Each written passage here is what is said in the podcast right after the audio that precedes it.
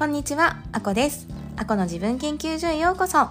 この番組はシンプルで透明感のある自分でいるために本質を追求したい私、あこが学び実践していることをお送りします。はい、今日も月曜日。今週ね、また久しぶりに5連勤で働く週です。頑張っていこうと思います。なんですが、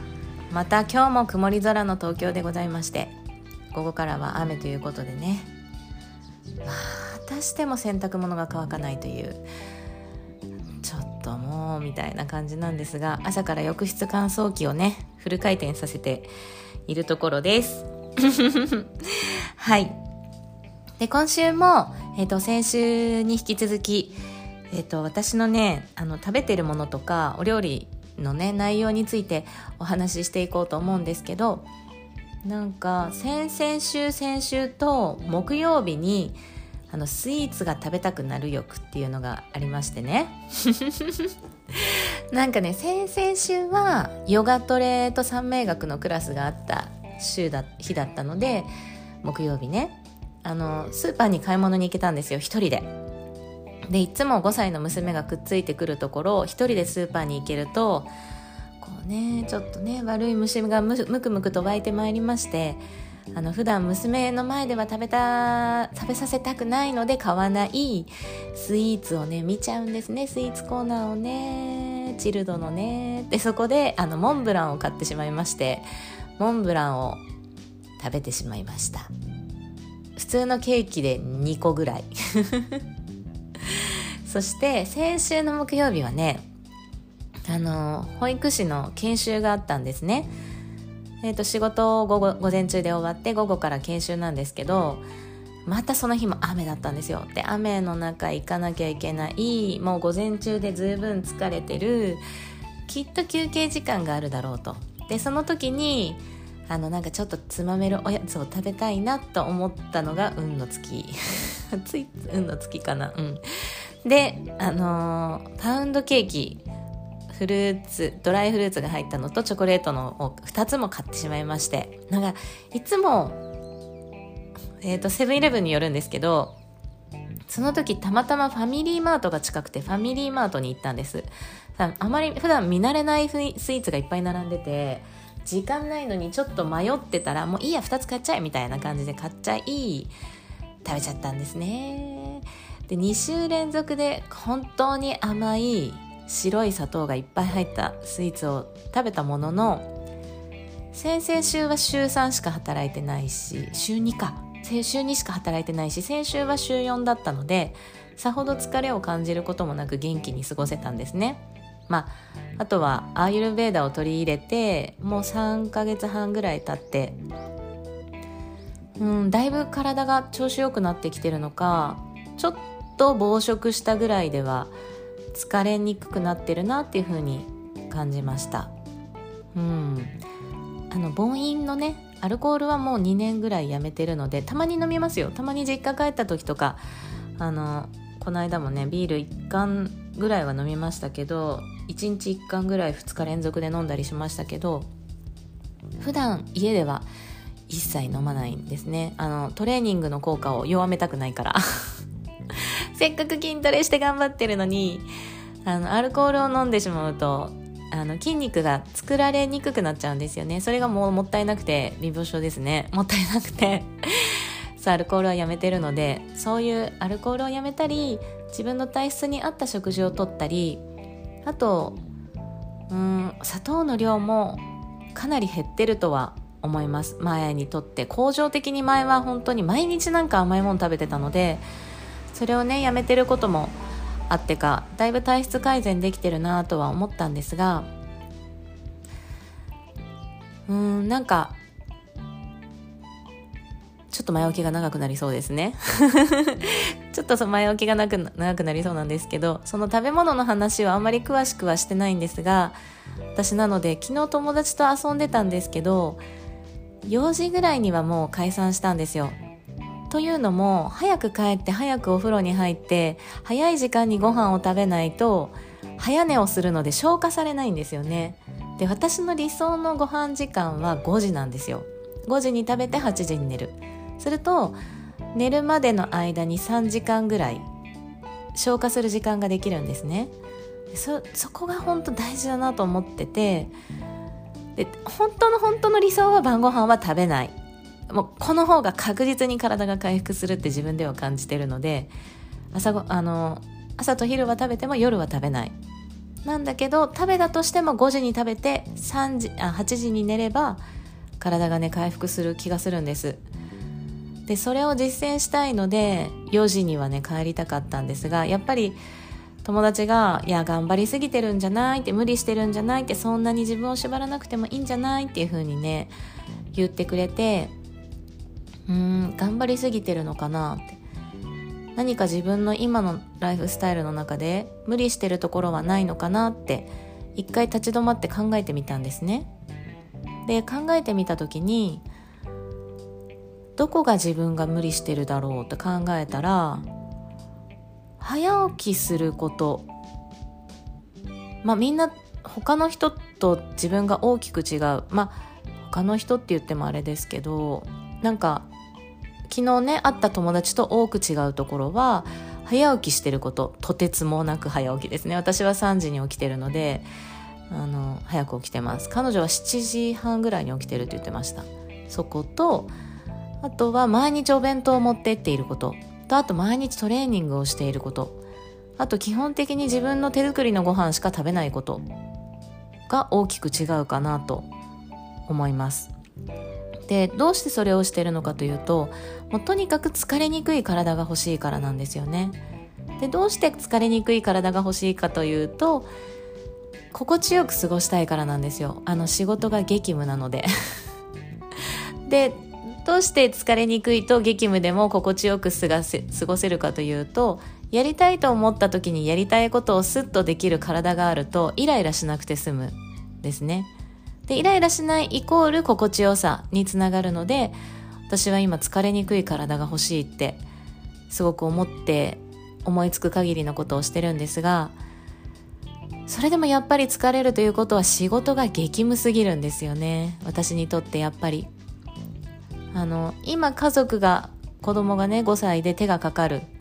まだ手がかかるって感じます。それはもちろん1歳の時と比べたら全然違いますけどまだまだ彼女には手がかかる。送り迎えもしてる。送りはねパパがしてくれるんですけど迎えに行ったりとかあと娘の話を聞くとか、まあ、付き合って遊ぶってことはそんなに平日はしてないような気がしますけどでもやっぱり娘のお世話をしなければならない部分はまだまだあってでそこは省略できないとしたらあともう省略できて簡略できるとしたら仕事しかないんですよね。で職場は自転車で15分なので割と近い方で通勤にストレスはほとんどない。となるとやっぱり勤務の時間とか内容とか頻度を変えるしかないなと思ってうんでも担任はねやりたいしどうしようかな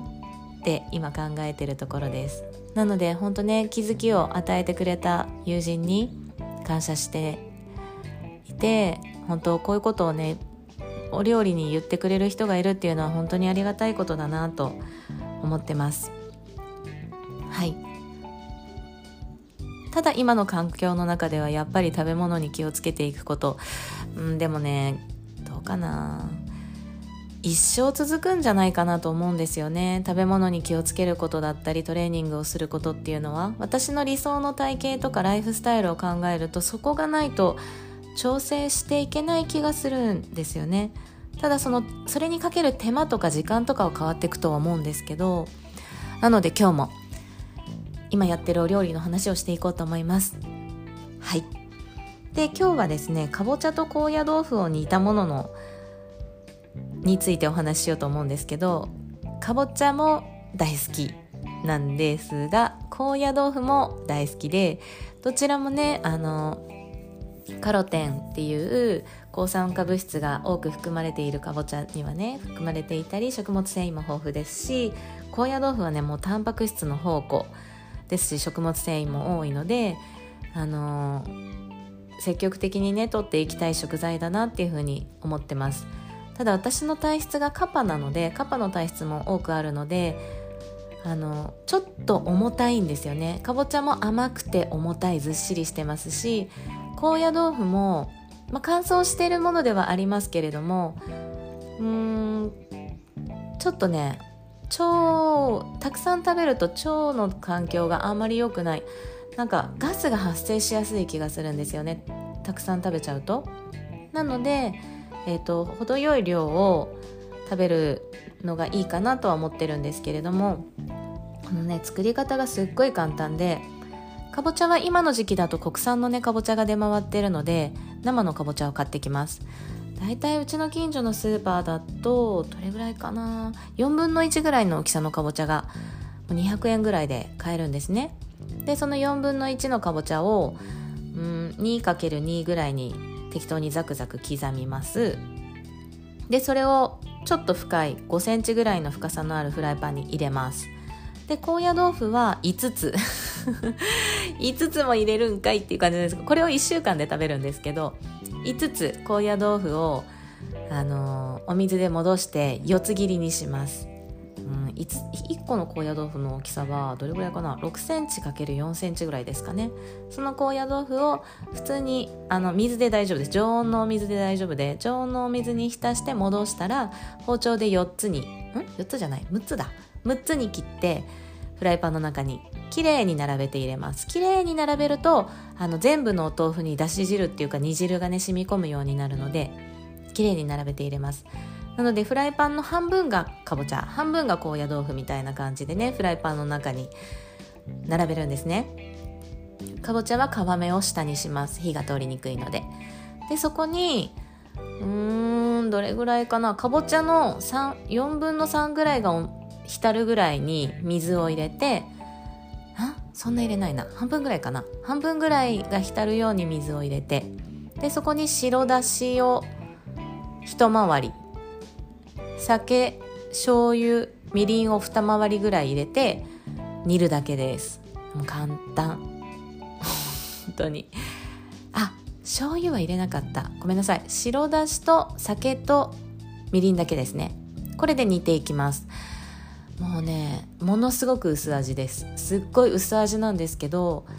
かぼちゃの甘みが味がすごく引き立ってとっても美味しいです。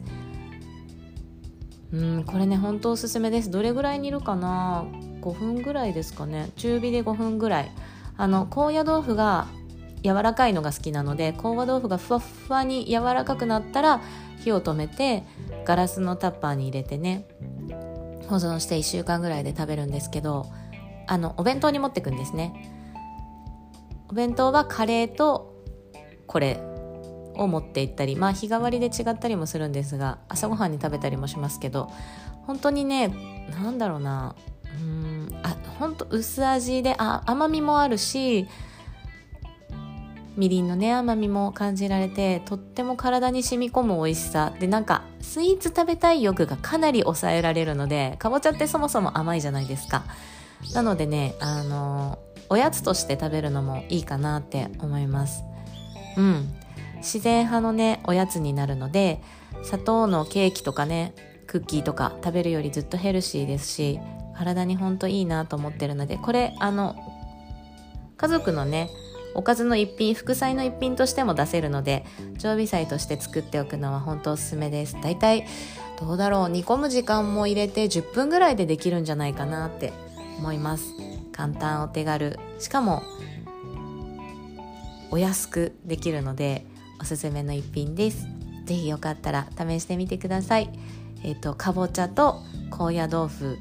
5つと,、えーと、白だしとみりんとお酒でできます。